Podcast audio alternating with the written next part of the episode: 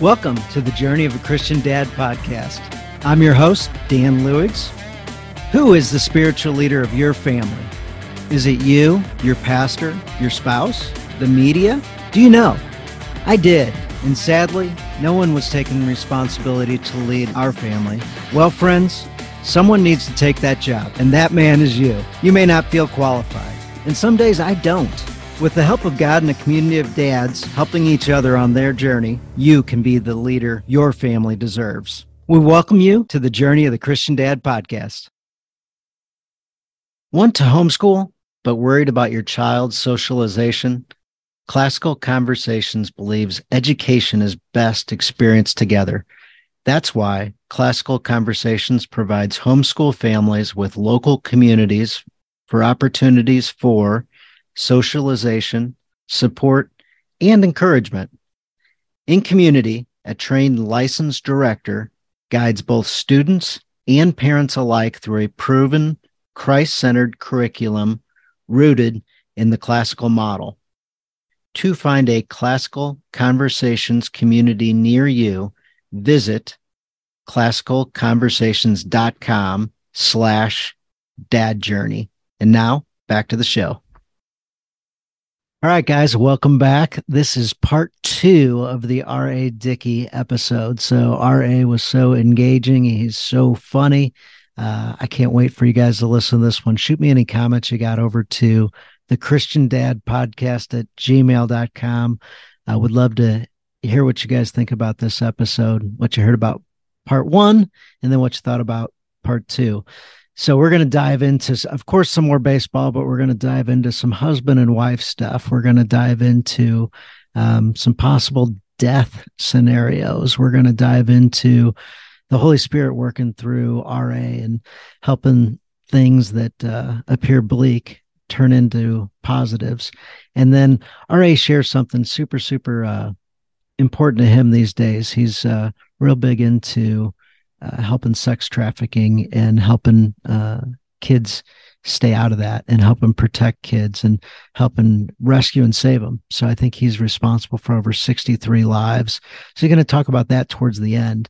And uh, guys, I can't wait for you to dive into this one and check out the challenge towards the end, and then also check out um, little little uh, what RA talks about. I've got something local you can do, something you can do right now to take action to help. So, all right, enjoy this episode and uh, shoot me any feedback you have and throw up those uh, Apple podcast reviews. Got one this week. So, thank you so much for sending that in. Catch you guys later. And at some point, you consider taking your own life, and God gave you a message instead of. Yeah, absolutely you know, like just like that time in the office with Buck and Orel, where I, I want to let my ego get in the way. And there's, you know, been four or five times in my 48 years of living where I, I really felt like, you know, God audibly was saying something in my spirit where I could hear it so clearly that there was no mistaking it. And like in that office was one time, and this time I was, it was around the same time, it was actually right before that pastor showed up, right? Like the pastor of my church showed up. I was in the, the carport of, of that house and I had physically already, you know, uh, made up the contraption where the, the hose pipe was going from the muffler right into the driver's side window. And I had a towel stuffed out, stuff, stuffed in the crack. And I was about to just go ahead and fall asleep. I just, I couldn't, I was weary. I was very, very weary, um, tired and knew I'd disappointed people. And I felt that like a disappointment because it was in that time of my career where I was in between knuckleball. I was in between conventional guy and knuckleball, and I just was failing and failing and failing, and just you know one of those times where my hands were like this still, you know, maybe like this, but certainly not like this, right? I was still wrapped up in that so much, and I had my hand on the key, and I was like, Lord, just take care of my family. And as I was starting to turn the the, the car, I just I really felt God dis- like d- dissolve me. I felt like a puddle, and I felt like a like a physical weight on me and saying, Hey man, do not do it. I've got something else for you. Do not do it. Like that's all I, th- those words were it. Like that's what I heard. And so as I was turning, I mean, I might have started the car and then shut it off.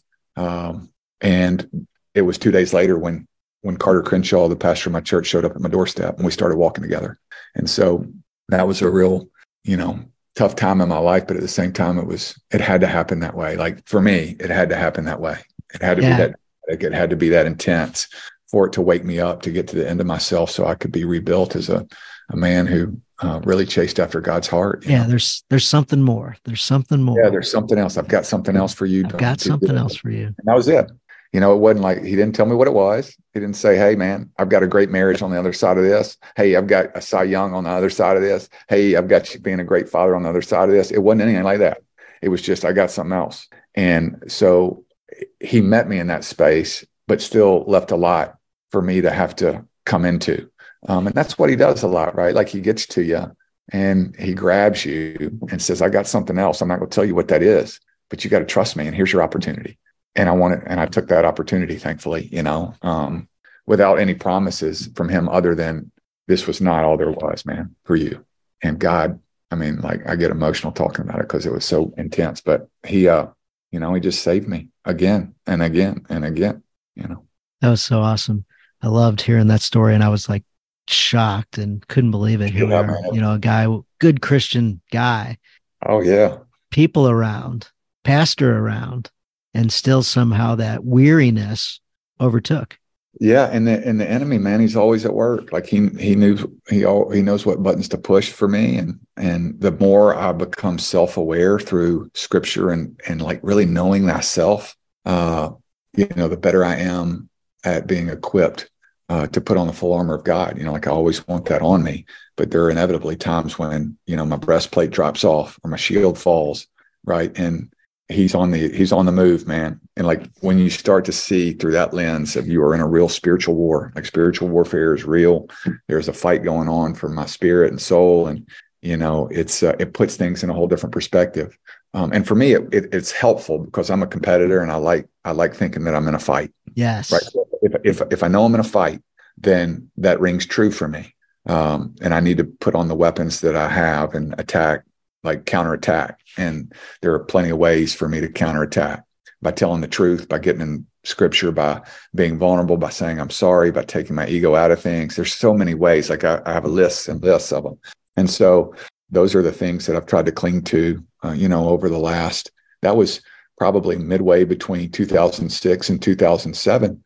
And so for the last, you know, 16 years, that's, that's kind of what I've tried to do. That's fantastic. You were talking about your wife right when we jumped on. I'm like, oh, that's so awesome. I love guys that just honor their wife and you can feel the love and how they cherish their wife. And then I hear how your wife just ultimately believes in you and then I believe it was a teammate calls your wife and says, Hey, uh, RA decided he's going to swim the Missouri River. Oh, jeez. yeah. So that was that was at at the beginning of this journey too, this knuckleball journey. Know, and another another. And I think you should know. I, I think oh, it's super dumb. Name, I think this is super name, dumb. His name was Chris Barnwell. He was one of my best friends on it, and and I, I had after the 2006 uh, season with the Texas Rangers, which was my last. Um, it was the same year that I had made the, the major league club. Uh, it was after, it was one year after I'd made the major league club with the Texas Rangers in 06 and tied a modern day major league record for most home runs given up in, an, in a game. And so I was, I'd made it back up to the major leagues with my knuckleball. And I'm thinking, oh, God, we're going to do it this time. Great. I get out there against the Detroit Tigers and they hit six home runs and three in three in the third innings on me, and I tie a modern day major league record for most home runs given up in a game. And they sent me down the next day, and that was my last major league game with the Texas Rangers. I went down to AAA, kept grinding on the knuckleball, kept grinding, kept grinding, and then in 07, I got signed with the Milwaukee Brewers. It was my only offer the whole offseason. And the Milwaukee Brewers minor league AAA affiliate is in Nashville, Tennessee, which is where I live and that was another God moment, man. Like letting me work on my marriage, letting me work on my craft, getting to be with my family, you know, getting to go to counseling with my wife, like getting to, you know, try to figure things out. Like he made it, he made it perfect for that. Wow. But here, vocationally, I was still struggling. Like I made the team, the AAA team in Nashville out of camp, and I was there and just I was probably a couple days from being released because I was really bad. I was like one in four with like a like a seven or eight ERA. It was really bad. And so I thought any day now they're going to release me and that'll be the end of my baseball career and I'll have to be okay with that. But it was still painful, right? Like I was I was going through all these scenarios in my mind like what am I going to do? What am I going to be? You know, like okay, God, if this has been the extent of your journey in baseball for me, okay, I know you're going to provide something else, but it's still painful and I need to grieve it and all that. And part of my grieving process that is was toxic was, you know, I still was hanging on to to want to be somebody. Like I still like I, I want to leave my mark somehow. Right. And so every year we would play the Omaha Royals and we would stay at this casino hotel right um, on the bank of the Missouri River. And every year we would go like we played them three or four times and would go up the elevator and it would overlook the Missouri River. And I would always think to myself, I bet I could swim across that river. Okay. And I would say that to my friends and they would say, You're an idiot, right? Like you can't, nobody's swimming across that. You're an idiot. Well, it was this time in my career when I was like one and four, right? I thought I was going to be released. It was, it may have been my last time there. And I thought, I'm going to do it. I'm going to wake up in the morning before our game starts and I'm going to try to swim across it. And all of a sudden that spread through the team like wildfire. And everybody was like, no, you're not doing that. And I said, I'm doing it. I'm doing it. Be there. Like bring the video camera. I'm going to do it and I'm going to make it. And y'all are going to see. Like I was still wanting to be somebody, right? Like still that piece of me that that wanted to be known for what he did. Um, you know, in baseball or some other way was still there. And I showed up the next morning. I had I had taped flip flops from the convenience store downstairs onto my feet because it was rocky on the bank and didn't want to cut the bottom of my foot. Um, and so headed you off. swam with those flip flops? Oh yeah, yeah, yeah. They were duct tape. I had duct. I bought duct tape and flip flops because I thought, well, maybe there'll be like a little, like a little fin or something, you know. well, I get out there and you know Barnwell, Chris Barnwell called my my wife as I was getting in, and my wife said, "Hey, look, we've been through a lot. He's a grown man. He knows what he can handle and what he can't. So call me after. and she's like, hey, you know, he's to do what he's to do. And so I pushed off, man, and started swimming across that thing. Well, you know, I little did I know two things. One, it was one of the fastest moving rivers in our country, and two is it's one of the dirtiest rivers in our country, if not the dirtiest. So I'm I'm just hauling out there, and I was a pretty good swimmer. I'd grown up swimming, I get about what I thought was a quarter way up, and all of a sudden I look back and my my my teammates are, you know, 200 yards down that way, right? Like because the current's just taking me, and and it's a it, the expanse of the river was really it was really a lot. I mean, I was so stupid, but anyway, I get out there and I think, oh man, I think I could still make it, but I hadn't yet gotten into the to the to the significant part of the current yet. Oh, so no. I'm I'm swimming and swimming. I'm closer to shore, like it's that big, it's that wide across and I get about probably, I'd say really like right under half. And I just had my head down swimming and it felt like an eternity to get there. There was a buoy out there that I was aiming for. And, you know, I come up for just a, a breath to kind of dog paddle and see. And all of a sudden I'm in the, the thick of the current. I look down and I can, I can barely see my teammates. They're really small. And I see this one guy running across along the shore with me. Um, that's well, he's just coming my way and I mean, he's scurrying. And it was a guy named Grant Balfour who had some time in the major leagues yeah. too, and we played together in uh, Milwaukee. And he was from Australia, and he knew what it looked like for somebody to drown. I mean, like he knew he'd grown up in the ocean and tides and currents and all that, and so he recognized that I was in trouble probably. So I get out there, and I'm thinking, "Oh Lord, I, I I have a choice to make right now. It's either push through, try to get to the other side of the current, or turn around and go back. And I was starting to feel lactic acid building up in my joints, and I was getting tired. And meanwhile, the current, it wasn't a current this way as much as it was like at an angle. So it was pulling me down, and the water was getting trapped in between my foot and my flip flop, and it was starting to pull me under really hard. So it was a lot to to stay above water. And I thought I got to turn around. And that was another God moment, right? Like if I would have pushed through, we wouldn't be talking. I would have drowned. So I, you know, I thought, man, I just, I got to turn around. I got to turn around. Self preservation, you know, fight or flight. I was fighting and I was flighting. I was going back and I turned around and started making it, but there, there was no guarantee I could get back to the shore. Uh, because the current at this point it had pushed me so far down like i could see my friend running alongside me still but i was like I was gaining in distance on him, like he wasn't catching up. So I started to swim as much as I could back to shore, got out of the thickness of the current, but there was still a little current. I was still way down and I could see the I could see the shore, but I couldn't I couldn't uh I didn't think I could get there. I really didn't. I thought this is it. I started making peace with myself and it got so bad where I would go underwater and try to swim underwater, come up for a breath and go back underwater and swim underwater and being pulled down pulled down, didn't know how deep it was or anything like that. But as I was doing that, I was getting a little bit closer to shore. I finally I saw a it looked like a dog like a dog food factory or something, but it had a long cylinder arm that jetted out into into the river where it would probably dump its contaminants, I'm sure. But uh, I thought maybe I could make it to that, but probably not. So I started kind of doing it. And then I'll never forget, I got about 25 yards from shore and just my, my body stopped. And I just started sinking. And 25 yards, it's the finish line. It's right yeah, there. It's right there. It wasn't very far at all, especially how much I swam. But you got to remember, I've been I'd been out yeah. there for oh yeah, while. yeah. And I've done some endurance runs, and I had the lactic acid over the oh, summer, and it was 105 degrees. Was yeah, I know exactly what you're talking about just started sinking. I thought I'm gonna make this quick. I'm just gonna take in water in my mouth, and you know I'll, I'll never forget this sensation. I wrote about it in the book, like weeping underwater. Like that's a weird sensation, you know, to to be crying under underwater. And I remember that real because I would I thought I'm never gonna see my kids again. What an idiot! What a what a really yeah. stupid thing to do. And I'm so sorry. Please forgive me. And I was I just remember sinking and with my last breath. And as I was about to open my mouth and taking a bunch of water to try to end it, uh, my feet, my feet hit the, the, the clay bottom of the river. And I thought, oh my God, I'm, I, I might not be, I might only be like 10 or 12 feet down.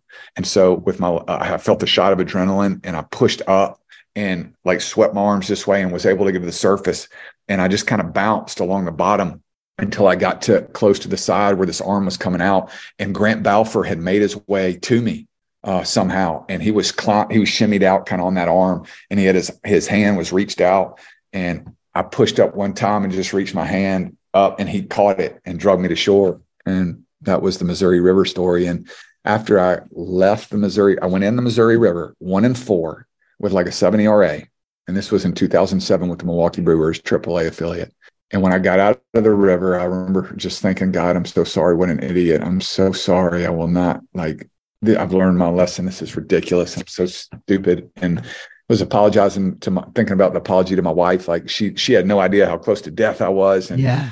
all this stuff. And um, from then on, I I was so tired and I went in with white underwear and a white tank top. And when I got out, both of those things were black. That's how dirty that river was. Like, I mean, who knows? I thought I was be, like growing an ear out of my cheek or something when I, you know, a couple days later but I I was exhausted physically, and when you know it, that night I got in the game. No, way. yeah, I thought there's no like I was late to the field. I was tired. Uh, you know, the coaches knew what had happened. They were like, "You're an idiot. What are you doing?" and I think they, I think they put me in the game just on purpose. Spite. Yeah. oh yeah. For spite.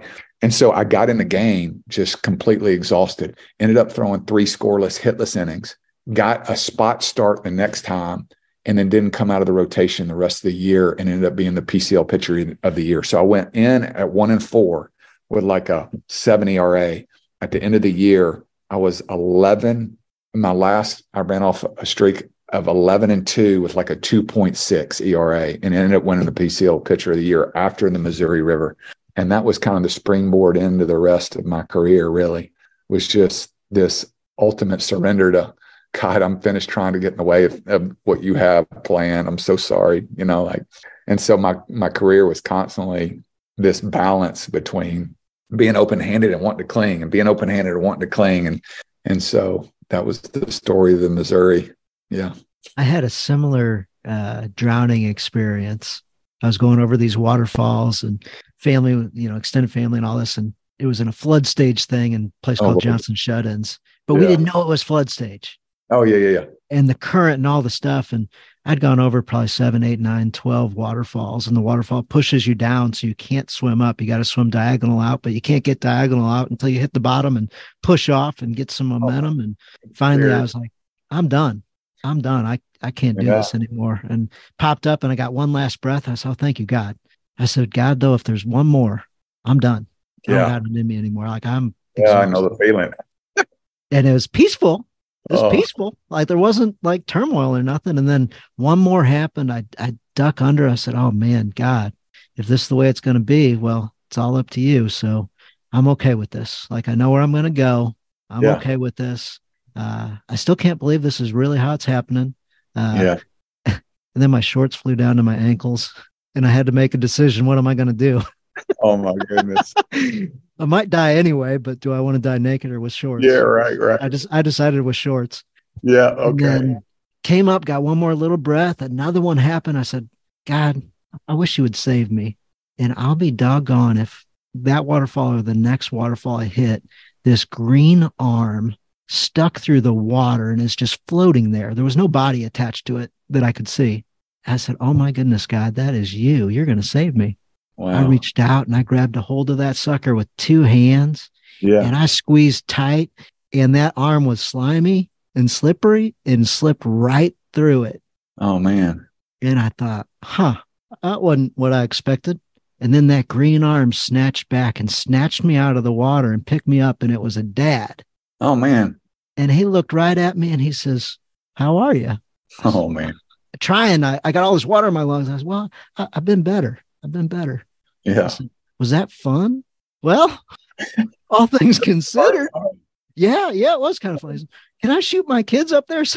oh my gosh, he had no idea that you were about to die. yeah, yeah. I thought I was looking at the face of God. I'm like, no, this is a this is a real dad. And he just said something so stupid that real dads would say. So got it. Yeah. I laid down there for about 30 minutes trying to get the water out of my lungs and yeah. get some air in. And my family's stuck and they can't get to where I'm at. I'm like, I don't know how I'm gonna get it. Oh, anyway, but yeah, so I, I, very much relate to the to the drowning story and having conversations yeah. with God and surrendering, like you said. And it's so funny how your career and kind of life perspective changed to yeah. God's in control and I'm gonna trust him and believe in him. Miraculous. And the fear thing, we were talking about that earlier fear is kind of not believing God's going to do what God said he's going to do. Yeah, I would agree with that. Right. Like that, that for me is probably fear. And then also, you know, but there are so many different types of fear for me, you know, like fear of disappointment, fear of not fulfilling my potential, fear of, you know, all these things. And I would say that they could trace back to that, right? Like God, not, not believing God is who he said he was. Like it's all, it's all like fear is not from God, right? Like it's not, there's no coincidence that the phrase in the Bible that's uttered more than any other phrase is do not fear. I mean, there, that there's no coincidence to that because that, that is kind of the genesis of how the enemy likes to attack you in every way, right? Like, uh, fear being alone, fear, like all these fears that now they, we would, we'll label them differently, like anxiety, depression, you know, but it all probably is, you know, is substrated in, in that, that feeling of fear. Um, and so that's why he warns us, hey, do not fear. And this is why you do not fear. Right. So, and I would agree with you, you know, in your, in your baseball career, you had problems with that. To throw a bullpen yeah. that was lights out uh, with yeah. a knuckleball. Yeah.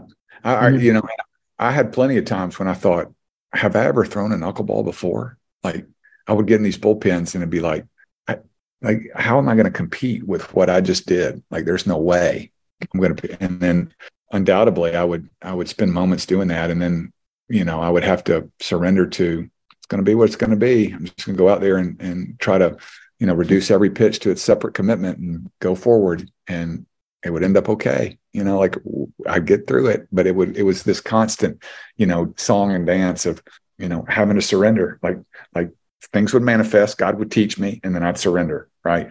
And it didn't, it didn't go perfectly all the time. Right. Like, I mean, right, there were plenty right. of times when I would surrender and I'd be out in the third inning because yeah. I got blown up. But what a great and then there was an opportunity, right? There was an opportunity not to fear again, right? Like and he kept giving me opportunities to cultivate the thing that he asked me not to do. Do not fear, right? So he would put me in positions where I could choose that. I could choose not to fear and to really surrender and to trust and you know to find my value in other things and to know that I'm a child of the living God and not uh, you know not just a baseball player or someone that has to do this or has to do that. And it began it began to manifest in something that like i i got the joy back of hey you know this is just what i get to do. It's not who i am right? And so that joy you know is what you saw when i got to pitch right? Like i just i was so i so enjoyed getting to do my craft because it wasn't all who i was right? I wasn't yeah. tied up in it. And you coach uh you coach your your your son now. And yeah. You know, I, I got a couple teams I coach, and I see the little girls have that fearful look when they're about to go do something. They're afraid, nervous, yeah. anxious. Yeah. yeah I grab sure. a hold of them, you know, put my arm on sure. the shoulder, and I say, "Hey, we've done a lot of practice. You've put in a lot of work. You've you've set yourself up to succeed in this situation. Yeah. So just go do what we've done. It's going to be just fine. The result's going to be the result. The result's going to be the result of the practice that we had coming up to it. You're going to do good. You got this. Yeah. And they Yeah. just look at me and, all right, coach, I got it. Yeah. It changes the whole thing. So I try to catch them before they get in that fight or flight fear mode. I'm like, when they're up there in fear, there's nothing that good that's going to happen. Oh yeah, they're going to press and make mistakes because of that. All of it. That's true. I think like with my with my 16 year old bunch, you know, I always try to tell them, look, the game of baseball and just like life in general, academics, relationship, it's about how to manage failure, right? Like you're going to fail, it's okay. I like like that the idea of people becoming uh or at least understanding that the only real tragedy and failure is if you don't learn from it, right? Like that's the real tragedy and failure. So, how to manage failure is really one of the best attributes that I can teach any child um, or any kid that's trying to get better at something. Like, I want, like, and I can tell you from experience, I can tell you just about every home run that I've ever given up in the major league, but I not hardly recall the good things that happened. Like we, I don't celebrate well, but I can remember every failure I had. Right? Like we we don't do a good job of that. So there's two things about that. One is like if you fail, that's okay. Like that's good in the sense that you can learn something from it. And so let's write it down. Like let's okay. So your strike percentage was forty percent. Okay, well there there you go. Now now you have something to attach that to. Right? That's okay. We can get better from that. Like so, if you learn from those things, you know, and it could be anything, then you can apply it in your bullpens in between outings. You can work on it on the side. You can get a chance to do it again next outing. And so there's there's really nothing to fear about the failure because you're going to learn from it ultimately. And if you do well, you know, there's still let's celebrate that. So let's teach you how to celebrate well. Because if you're constantly, you know, picking apart your own performance because of how well you do or don't do, then ultimately that's going to become who you are. That's going to become your identity. But if you're able to celebrate too, then you can hold both uh, in a real mature way. Um, and so teaching kids how to celebrate well, whether that's taking a day just to reflect and meditate on their favorite pitches of that outing or the fact that they hit an opposite field double and drove in two runs, like let's relive that. let's go out and have a steak or let's go let's go celebrate this thing that you did. Like so being able to hold both, like that's real spiritual maturity, right? Like being able to hold what's broken about the world and what's great about the world and really take steps forward with both and that's what we try to teach our kids uh, you know on our teams or you know how do you do that? What what equipment can we give you to help you hold both well? Um, and that's a real trick man. That's real it's difficult to do that. And you can't do it apart from scripture. That's what i have found. Like there is no way to teach somebody to do that well. Now you might get it right a couple of times but ultimately you're going to fall back to that human part of validation and who you do who you are and what you are is your performance um, you're going to fall back into that unless you look through it a spiritual lens. There's that's the only way, and um, that's that's what we try to teach. You know, and those are those are the guys that have the most success at the major league level. I'm not saying they're all believers, but they all understand conceptually that there's something greater than themselves, right? Like they do. Um, it's not who they are. Like ultimately, they, they have to get to that spot, or they'll fall into addiction. They'll fall into medicating and with pornography. With you know, they'll find some way to escape the pain of not being that thing they think they should be. Right. And right. Yes. That's that's hard. That's really hard for a man. Um, and so, my gift, hopefully, to my kids that I coach is to try, help them identify that piece and and the toxicity around that. And here's the healthy way to do it you've got some uh, the 16 year olds so they're through puberty or going through puberty and all that. You said there's a distinct difference between before puberty and after especially yeah. being a coach and figuring that out. Yeah yeah. Well i mean especially with boys. Now um i, I can speak i didn't coach my girls right? They were okay. they played sports that i would work with them and um, they receive information from a father much differently than a son does. And so i would say um, with with my son um, and c- trying to coach my son, um, it, it, does. It's not helpful to bring up the things that I did well. See, can't you do this? This is how I did it, right? Like I fell into that trap for a minute. You know, um, I think if you understand that every every boy that's going through puberty, it starts to try to identify what is it to be a man. They're asking one singular question, and it's super important. And that question is, do I have what it takes? Yes. Do I have what it takes? Like the, they're going to ask it in a million different ways with their behavior, with their words, with the way they react, with how emotional they are. They're going to respond to that question um, that they're asking subconsciously all the time. Do I have what it takes? I see my dad do this, or I see this man who's this, my friend's father do this. Do I have what it takes to do that? Do I have what it takes to be a dad, to earn money, to pay for a family, to work hard, to you know make good decisions to manage finances to like do i have what it takes? That's the question that all these kids are asking. And so our job as a my job as a coach with my son is to help him understand that he does not have what it takes. And it sounds count it's counterintuitive right? But the gift in that is i don't have what it takes and i need jesus to help me. And so if if i can give him that if i can give him that, then I've given him humility. I've given him dependence on God. I've given him um, turning to like I want him to turn to scripture and not to the world, to culture, to find out answers to things. I give him that gift. If I say to him, look, I'm still asking that question, Eli. Eli, I'm still asking the question, do I have what it takes?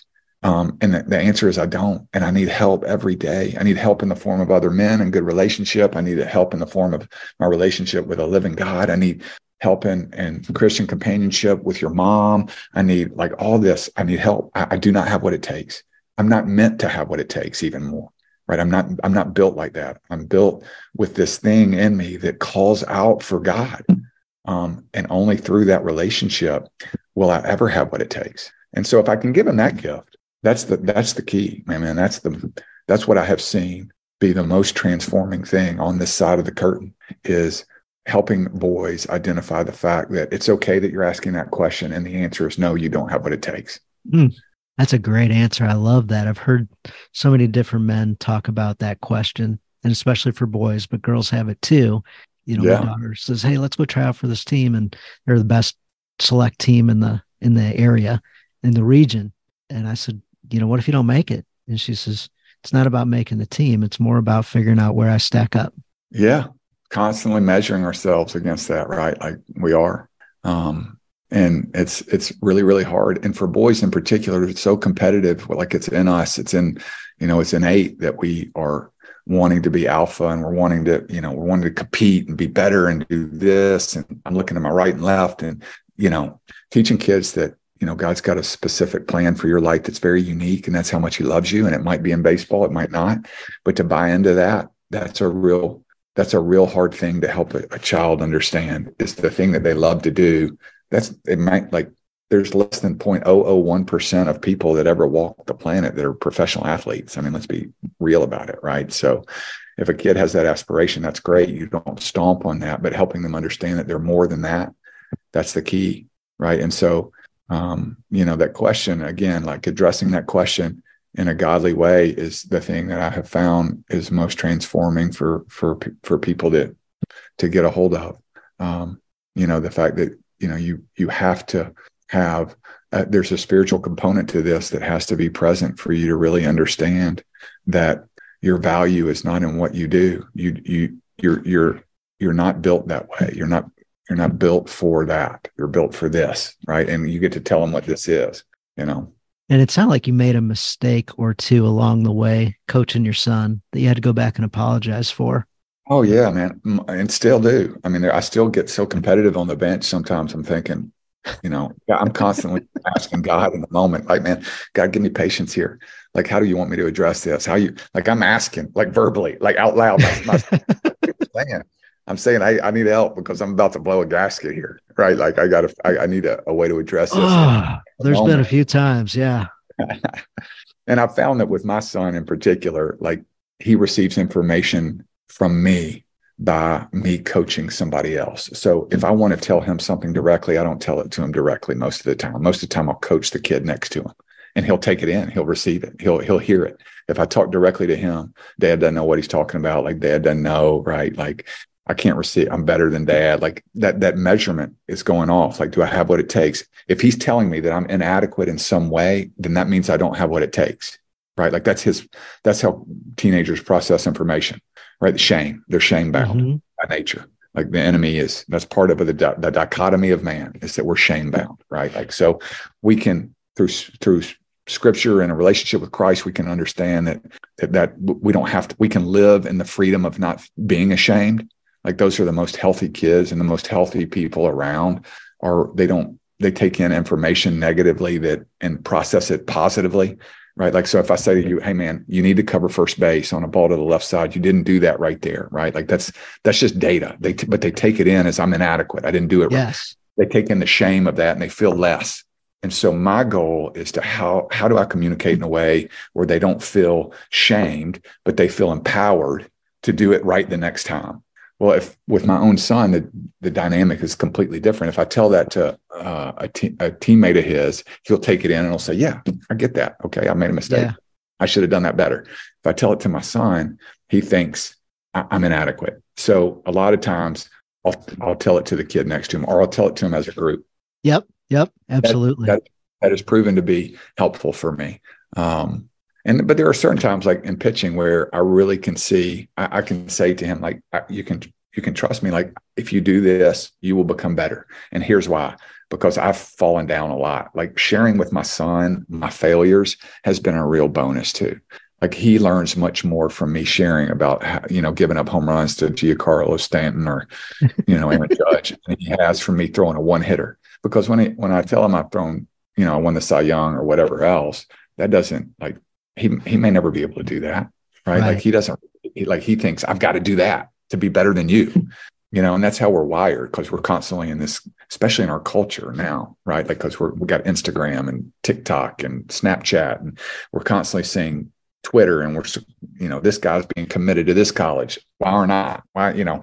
It's it's you're fighting against that all the time. And that so, comparison thing all oh, the time it's it's in our culture it's so prevalent today and that's that's you know it's no it's no i, th- I read an article the other day that said um you know anxiety and depression have gone up by a factor of you know 7000% whatever it was some ridiculous percentage since x year. And that x year was the advent of instagram. Oh my goodness. Is that incredible? Yeah. so they did the research to trace it back to the year that instagram was introduced and I saw something about relationship and something yeah, called and, phubbing, P H U B B I N G, um, where spouses will turn to their phone and turn away from their spouse. Like we're trying to have a conversation and then they'll grab the phone. And I'm like, holy cow, they got a term for it. And apparently it's been around for years. Yeah. Oh my goodness. Well, I thought I found that really interesting. So as parents, you know, and fathers, like we're constantly fighting and pushing back against that too. So setting good, clear boundaries around screen time and phone use. I think that's a real relevant thing in our culture and teaching kids, you know, what God says about comparison and what God says about who you are is is of the utmost importance. Yeah. So what you said with uh, coaching your son, we can use that in parenting also. Like pay attention to how you can deliver messages that make sense. Uh, sharing vulnerably from our failures, things that we'd like other people to learn from instead of our successes all the time. And oh, and I'll tell you something else just to interrupt you because I'll forget. Yeah, yeah. I, Please do. Uh, the thing too that just kind of popped into my spirit that you know is a failure of mine with my own son is so many times uh, he will he will not hear what I say because of the tone in which I say it. So he he won't. Um, I'll say the, the most true and accurate and relevant thing, but I'll say it with uh, a voice inflection that's harsh and he won't hear it. But if I talk to him just normally, like another, I would talk to another grown up in conversation, he has a, a much better chance of soaking it in or taking it. And so um, I have realized that um, I, a lot of kids don't hear what you say because the tone, they hear your tone, not your words. And, and that's important to realize too. I think the delivery talking about methods of delivery for kids, especially your your teenage sons or daughters, and especially with my daughters, because my daughters do not want to disappoint their dad. And so, you know, I can bring them to tears just by raising my voice this much, right? Like, I mean, that's that's how they're wired. And so I've got to be real careful with that. And I found with Eli, my son, and, and my younger son Bantu, who's 12 and starting to step into puberty, if I raise my voice but say something really accurate and true, they're not going to hear it like they they would if I just talked to them in a real, you know, kind way.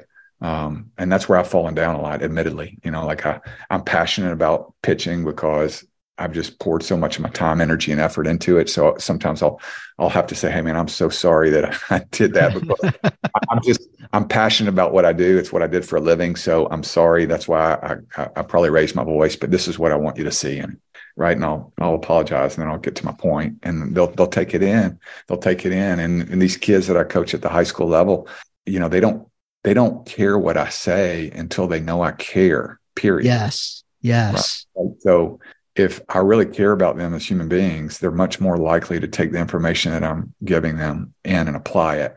Uh, but they got to know I care first, and to to care, you got to spend time and be genuine and be open with your own stuff. And you know, that's that's something you got to learn to do, and it's hard. I was talking with Mark Hancock. He started Trail Life. Uh, he was one of the one of the guys that started Trail Life. He's now in, in charge of it, and he's like, kids ask, who's in charge? Like when they show up to something, who's in charge? Yeah. Yeah.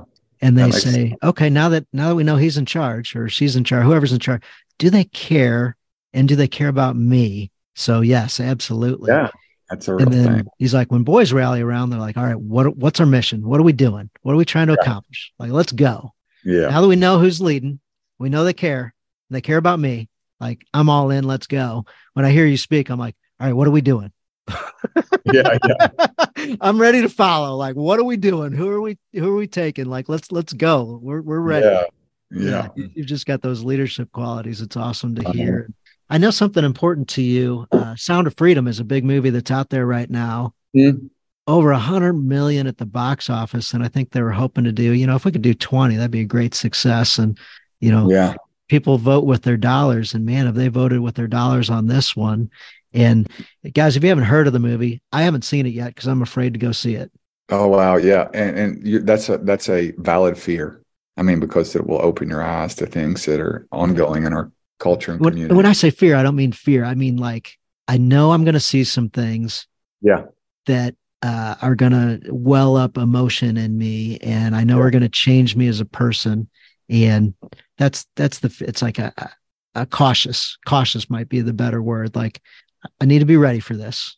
Yeah, and um, yeah, I, th- I think I would I would encourage you to just you know pray before you go. Right, like I think that's good to do with anything you're stepping into. But a movie like that, too, and there's this you know this thing you'll come out to and you'll feel overwhelmed. You'll feel overwhelmed because a lot of people don't understand um, that uh, kind of subculture that's going on of, of human trafficking. Um, um, but it's something that's real passionate to me for me because I suffered sexual trauma when I was young. And so when I got uh, healthy, I wanted to really give back in that space. And so I worked with uh, a human trafficking, anti human trafficking organization out of Mumbai, India, which is one of the highest trafficked places mm-hmm. in hmm. the world.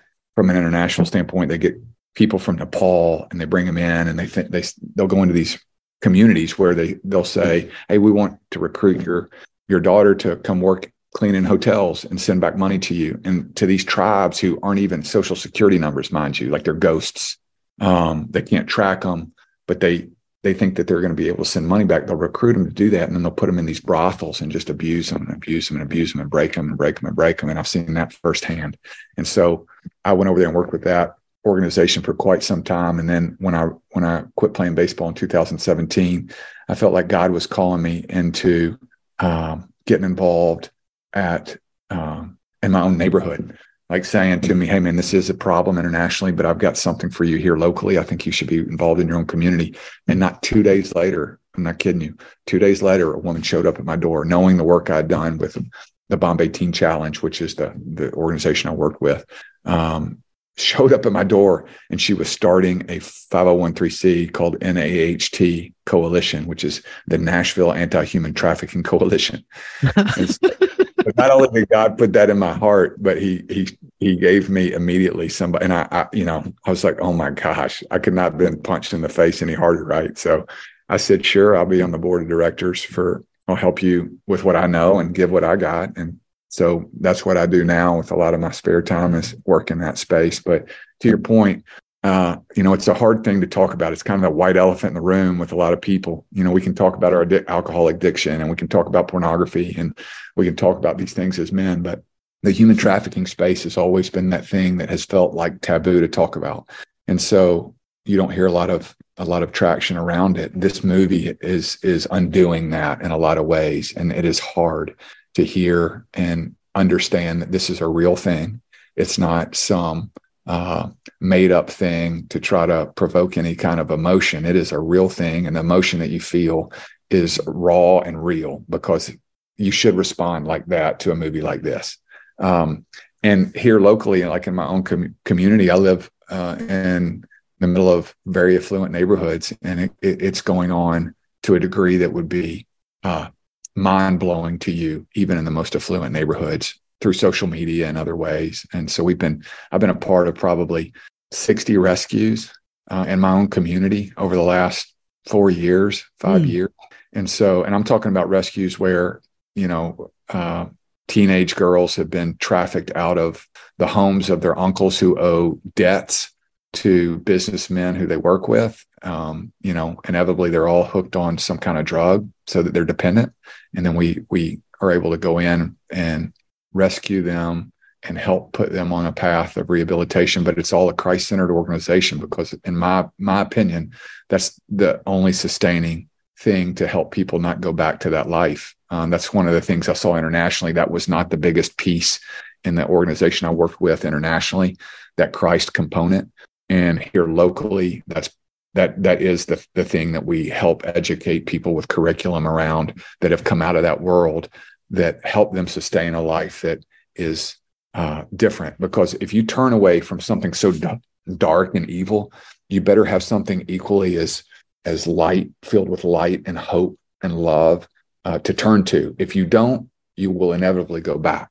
It's it's like proven you know wow. the data supports that. So you better give them something that's better to offer than and and most of these women you know that do return they return because somehow over time they have felt like they have become important oh wow. in some way right? Yeah it's really it's really toxic and, and horrible.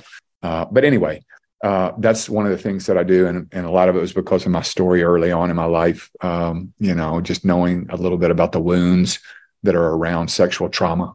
Um, you know, I have a real heart for that space yeah you you had a few different instances of different things when you're you're growing up and it's hard to think wow god will use that for the good and oh man. Yeah i mean that's a that's a whole different deep question right? But you know when i when you're an eight year old boy and you're being yeah. sexually you know it's it's a whole different it's hard to think through that lens right? But uh, i will say that my experience my personal experience has been that um you know that they're they're what what the enemy meant for harm and evil, God has changed into something to his glory.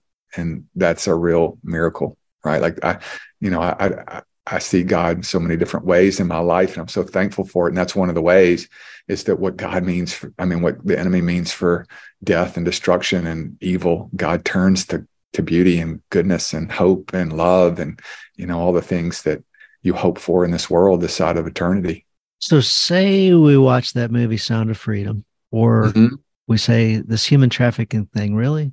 Mm-hmm. huh all right so it is a big thing. Uh, you know i'm in st louis so we hear about it more often. Um, yeah. Know, we're on a, a, central highway and apparently it's a big thing here. Um, there's some organizations here. But guys that are listening you know you hear about horrific stories.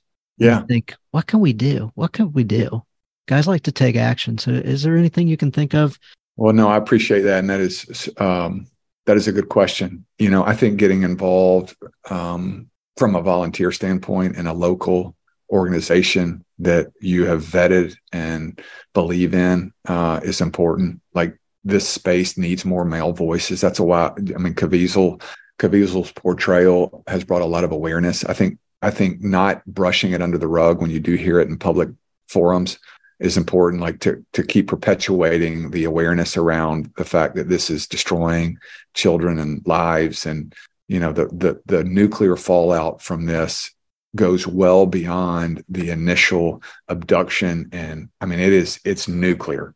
And so just getting on your knees and praying for direction how you can help us giving like financially. Like i know that's uh, that's something as men that we can feel value in getting to do is give, give some of our resources to help to help educate promote awareness um, you know stop all the all the organizations that you can get involved with that will help do that treat um, you know rehabilitate like these women who have been and men that have been pulled out of that industry and it is an industry i mean it is a mm-hmm. money make industry and it's run all over the world by different organizations people um, you know as it's just sick and so under understanding kind of what you're up against is important too. And I think that the greatest trick of the devil ever was convincing people he didn't exist. Right. Like, so yeah. this is a real thing. And he's working in the shadows to try to help people. You know, you see a lot of uh, public, uh, publicly in articles, and I don't get political with with things much, but you do see things trying to discredit the movie a lot of ways. Um, and that's just the enemy at work trying to convince people that he's not there really right? I mean, it's brilliant. You know, the two greatest strategies are to divide and conquer, like in marriage. Yeah. Divide people so that he can get at you and and convincing people that he's not real. Those two yeah. things. Those are his best arrows, those two things. And so if we can help push back against that, then we're doing some good. When you're hearing RA say that, uh, guys, if you've never checked out a book called Screwtape Letters, it's incredible. Yeah, by C.S. Lewis. It's a great book. Unbelievable. Um, so that's yeah. showing the tools that the devil uses and how he trains his, you know, uh, minions or whatever you want to call them. Yeah, yeah. No, that's that's it. They're his demons. His, yeah. His disciples. You know, like they, they, he's got an army too, right? Like I mean, that's scriptural. And so we got to just know what we're up against and what fight, kind of fight we're in, and let that kind of give it be a call to arms. Um, I get shivers even mentioning it and thinking about that book. Yeah, yeah, it's it's it was it was brilliant. It was brilliant for sure. Well, thank you so much for your time. Um, have you yeah. have you got any other things you want to share? And then I always ask guys for a challenge also. So if you want to throw something out that men can do from week to week, could be something simple or it could be something a little bit harder. Well, you know, I think the hardship, the perpetual hardship for me is is, and it was it would be the challenge that I would leave to anybody listening, um, and a and a and a re-challenge to myself uh, too is just I don't know if there's a better attribute for a human being than being self-aware and both both good and bad. Like so like writing the things that you're good at down and writing the things that you're bad at down and and and understanding really who you are as a human being um, goes a long way in you fixing the things that you're not good at and augmenting the things that you are good at. And so i think putting to paper that that's my challenge. That's take an awesome challenge. Take 30 minutes this week and spend time just writing down the things that you think you do well and the things that you could get much better at in relationship in your vocation. It could be things like you know i could be a harder worker. I could be less lazy. I could be I, am thinking this is I'm, I'm, talking about my own stuff. I could use I, I could use kinder words to my wife. I could you know whatever it is you know i could get in the word 30 minutes more a week. I could get in be a part like there are all kinds of things that if you really are honest about yourself that you can find. And then on the good side, like, you know, write the things that you're good at, like being tenderhearted, being vulnerable, uh, being genuine, um, being lo- being loving to your to your family, investing time, investing resources in them, investing, you know, caring for your family, and the, like there are that list is over here about like and just pray on it right? Like pray that god would help you see the things that you don't do well because he wants you to be a complete human being through christ. And he wants to call you into a more Christ-like behavior. And if you don't know what that looks like, there's no way you can become it. And so putting it on paper helps you see what you can do better. And it's about growth this side of the curtain, man. Like, I mean, God calls to cultivate us all the time. And that's a, a life worth living. It's a life that's super rich. Um, and it's something that I really crave and desire. And I would hope that for other men too. So that would be my challenge. You know, self-awareness. Try to try to try to get better at being self-aware. Absolutely, absolutely. So a few things that that you talked about and I omitted or didn't solidify, letting it go, and that knuckleball was a big metaphor for just letting it go. Yeah, yeah. It, you know, it was that pitch is so unique in the sense that I can control what I can control, right? So one of the things I tell my kids that's a little bit probably a deeper answer than you're after, but on one side of the column you've got these boxes that you can check, that you can control how hard you work, how you listen, you know, um, the way you treat people, like all these boxes on the left side that that are things that you can control. You you you have a say. And then over here on the other side are things that you can't control. Somebody makes an error in the field, what somebody thinks about you sometimes, um, you know, an accident, whatever it is over here. And you'll start to find that the more boxes that you check over here that you can control, the more you can influence the things that you don't think that you can control, which is a real neat thing to see. Like if I work hard, if I'm not lazy, if I'm kind hearted, if I'm productive, if I like, if I'm those things that I can control, then all of a sudden I'll start to influence the, the thing I don't think I control, what people think of me, my reputation sometimes, like rumors, uh, like all these things, you'll start to see an overlap, which is really mind blowing to people. So, um, letting go is about surrendering to the things that you can't control and really can, you know, working hard at the things that you can control. And there's a real peace and me being me letting go of a knuckleball, knowing that I have checked all of these boxes. I've worked hard in between outings. I've gotten my work in. I've studied the weaknesses of the opposing team. I've mechanically been sound. I've had the right thought life, you know, as far as this pitch. Uh, i can control those things. And then when I let go, there's a real freedom to that, like a real freedom to, okay, whatever it is, it is. And now what do I do next? Well, build my position well. I encourage my teammate. I make the next pitch. I can, you know, there's all those things too. So letting go is about really understanding what you do well. I mean, what you can control and the things that you can't. That is fantastic. I'm glad we added that. And then yeah. after the Missouri River, almost drowning, you shifted to living your life well every five minutes. Yes. Yes. So there's this real devotion on my part, like to try to live more micro and less macro. I mean, macro is great. Like God calls us to have vision and dreams and hopes. But if I can reduce, for instance, in pitching, I'll give you an illustration. If I throw 100 pitches in a game, um, that that is for me 100 separate commitments throughout the game. So I can't get to the ninth inning unless I've gotten the first pitch right. Right. Like, so in my mind, I think how can I make this pitch the very best pitch it can be? That's over. Here's the second pitch. How can I commit to making this pitch? So I do that a hundred times in a game. Um, that's the real discipline of being a pro, right? Like that's the of being an artist, really. So my hope was always, how can I be go from being a survivor at my craft to being a workman, and then ultimately to being an artist. You know, like I want to be an artist with that pitch, and to be an artist, I've got to reduce my outing to 100 singular commitments. Same thing in relationship like how can i invest in this time with you so that you understand that you are the most important thing in this moment right? Like i'm giving that as a gift and i'm receiving from you that same gift. And so if i can commit to this time with you wholeheartedly genuinely authentically then i can go on with my day knowing that i was who i needed to be. And if i can do that over and over again and reduce my life down to these micro commitments and and then you'll find that the macro ends up being much bigger than you could have ever dreamed of without taking care of the micro. Does that make sense? That absolutely makes sense. And the two coexist really, really well. Yeah. Yeah, they do. They do. Because and and and really well in the sense that you know the dreams and hopes and visions that you i never i never could have dreamed of winning a cy young i, I could have never dreamed of leading the league in strikeouts over clayton kershaw and stephen strasburg and all these big i could have never dreamed of that right? but i did it and the only way I was able to do something like that was by concentrating on the moment that was in front of me. And ultimately, when you carry that over into your everyday life with your relationships and uh, and the things that you do with your children and your wife, it's really about how do I live the next five minutes well, right? How do I reduce my 24 hour day? Or let's say you're awake for 12 hours or 13 hours, you know, or 14 hours and you're sleeping for whatever the difference is. How do I reduce those 14 hours to five minute increments where I really get to like, how do I wash this dish well that I'm about to, I'm, I'm about to leave here and go wash the dishes. How do I do that well and get that done efficiently? While my wife and children are out of town or my wife and girls are out of town, how do I do that well so that I can get on with my day and, and be who I need to be?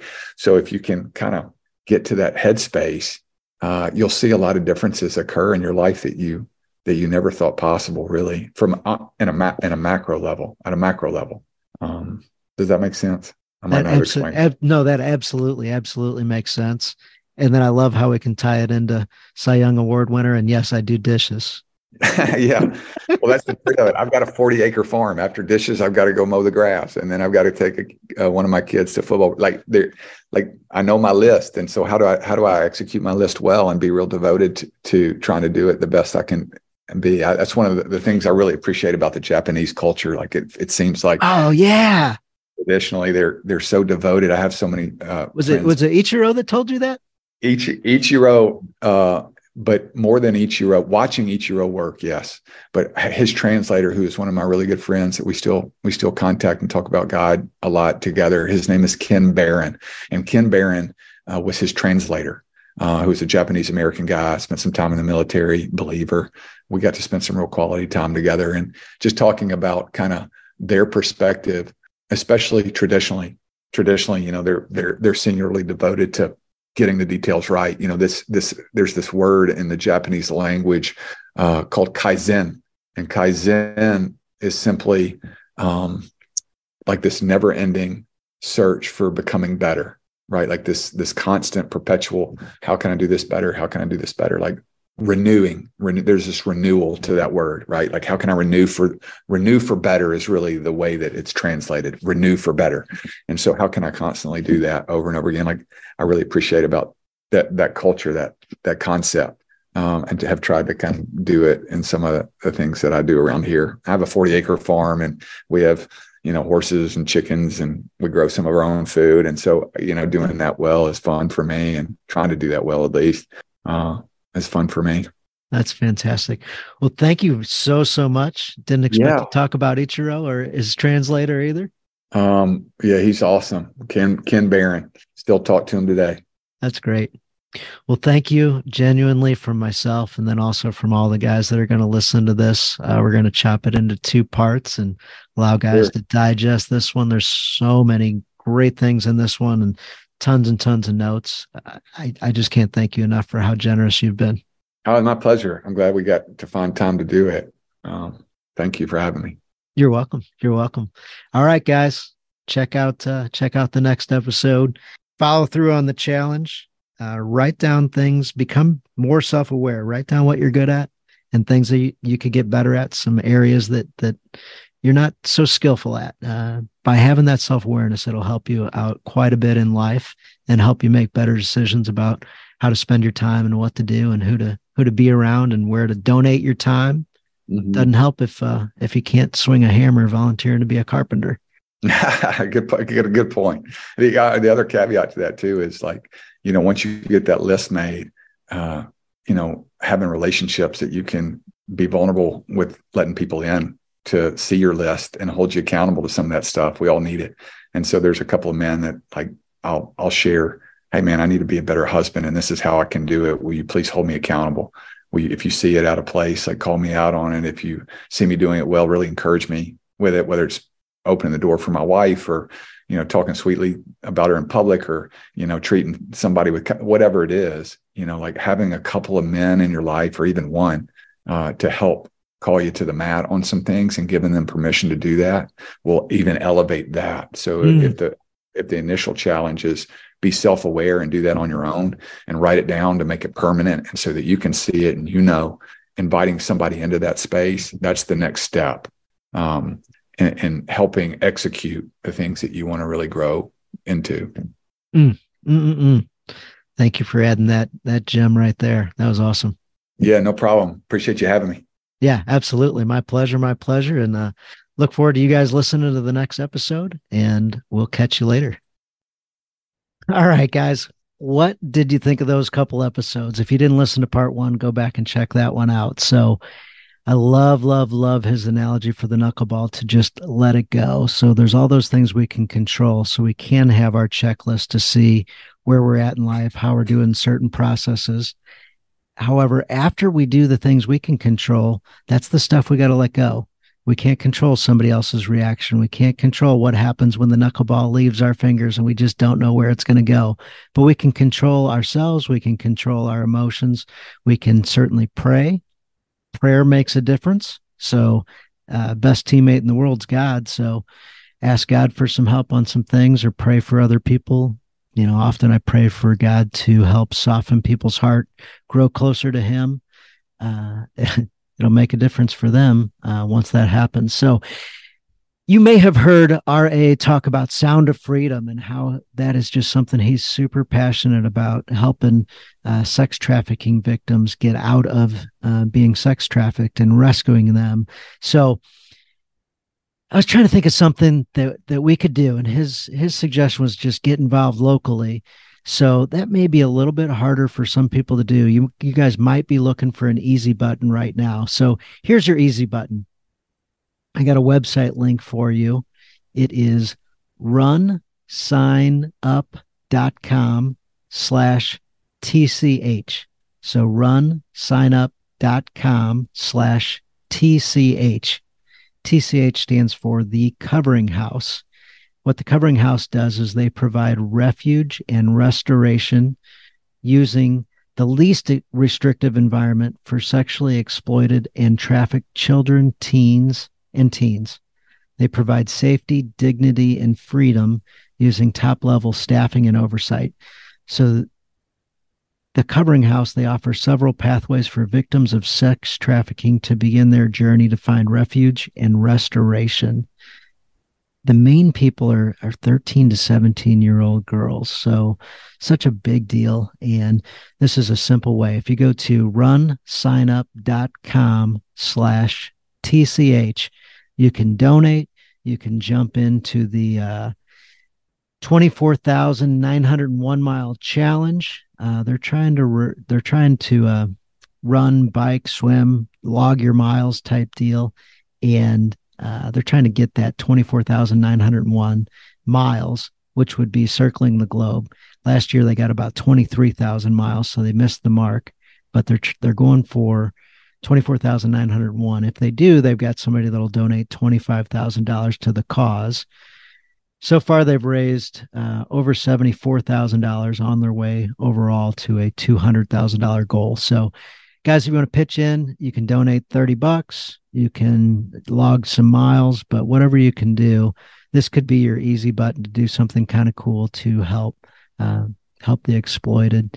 Um, if this isn't it for you, I encourage you to do something to help those being sexually exploited. Uh, if you checked out Sound of Freedom, you'd know it's such a bigger issue than most people are aware of. So, uh, guys, thanks so much for listening. Appreciate you guys sharing the show with your friends, family, people that you care about, eh, people that you don't even know. But somebody needs a community like this and needs uh, needs to hear this. So, pray you guys have a great week and I pray that you're light to those around you and people come to you and start looking for some direction and how to grow closer to Christ. God bless you guys. Catch you later. Bye bye.